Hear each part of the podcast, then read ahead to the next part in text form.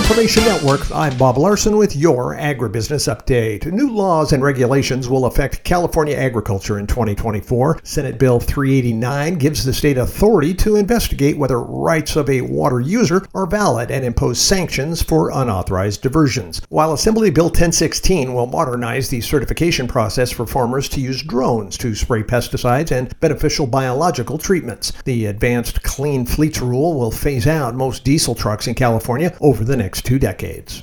Farmer sentiment changed very little in December. The Purdue University CME Group Ag Economy Barometer recorded a reading of 114, just one point lower than a month earlier. Also, both the index of current conditions and the index of future expectations fell one point below the respective November readings. The current conditions index for December was 112, while the future expectations index was 115. All three indices were weaker than in December of 2022. The Waters of the U.S. rule rewrite topped the list of agricultural issues for the National Agricultural Law Center in 2023. While WOTUS was the top issue for 2024, California's Proposition 12 came in second, with the one year Farm Bill extension third. The organization listed EPA's rollout of the Endangered Species Protection Program and the Federal Insecticide, Fungicide, and Rodenticide Act fourth. From the Ag Information Network, I'm Bob Larson with today's Agribusiness Update.